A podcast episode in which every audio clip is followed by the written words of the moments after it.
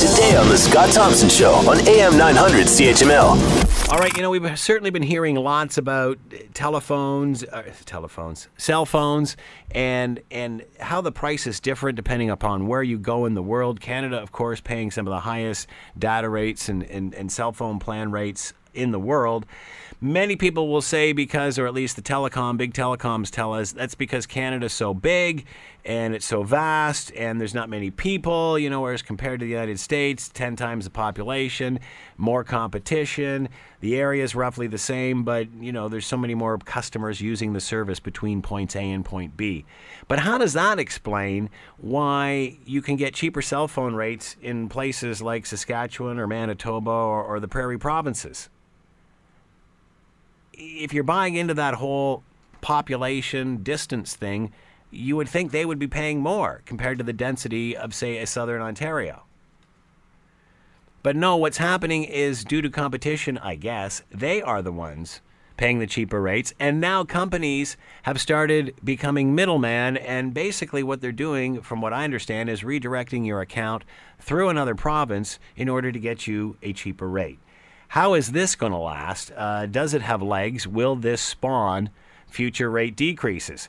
To talk more about all of this, Ian Lee is with us, Sprott School of Business, Carleton University. He is with us now. Hello, Ian. How are you today? I'm doing just fine, Scott. How do we explain lower rates in, pri- in prairie provinces then?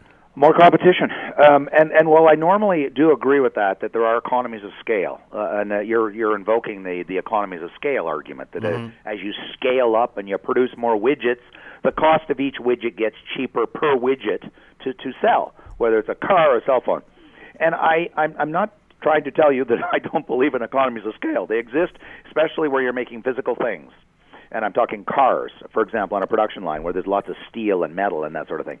However, the economics of digital, and I won't go into the weeds on this, I promise, Scott, but I'm telling you, this has been studied uh, enormously by economists, and the economists of digital industries are very different because here is the single most important thing to understand about digital industries. And I'm talking digital newspapers, digital radio stations, uh, um, and in this instance, a, a cell phone that's providing a digital service called a cell phone signal.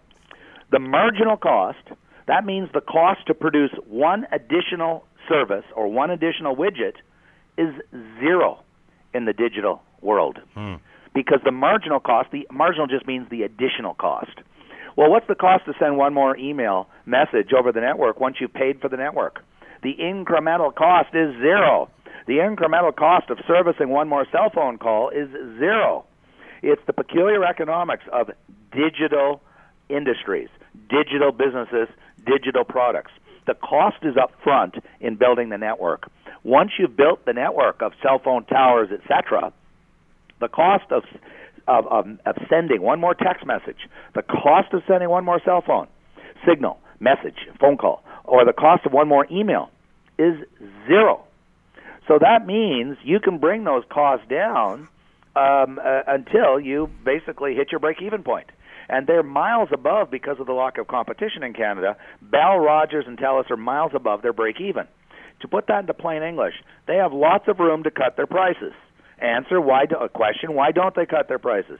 Because they don't have to because they don't face enough rigorous competition. How do we have more competition? How do we have more competition in the prairie provinces though than we do in southern Ontario? I, would have to look into why. I mean, if you're you're now asking a historical question, I don't know the answer why there is. We do know there is. I don't know why it happened. Whether it was just by historical accident. Uh, I don't know the. But aren't we all playing all into the same CRTC rules here? We are, we are, but remember, once you have your license, uh, you can go anywhere you want uh, mm-hmm. pretty well. And uh, so, again, I mean, I shouldn't. I want to be careful and not have somebody writing me who's a techni technology engineer. I mean, you have a license for a very broad area, and then you can go in. In this instance, let's be clear what's going on, so everybody understands why some people are uh, in the so-called black market. First off, what they're doing is not illegal. It, it may be against the company policy of Bell and Rogers, but it's not against the law. What's happening? So people are providing in Ontario an address from a western province where the prices are cheaper, and then they're basically getting a subscription, a cell phone subscription from Alberta, from uh, Saskatchewan, as if they live there. Yeah. And they're providing a, a an address from Manitoba or Saskatchewan and getting the Manitoba or Saskatchewan price. That's all that's happening. They're just providing a different address. uh, to the cell phone company, and that enables them to get a, a Manitoba cell phone number with an area code from Manitoba or Saskatchewan, and then they get the much lower price. And uh, what that suggests to me is that Bell, Rogers, and Telus could be charging lower prices across Canada Hmm. and still making money.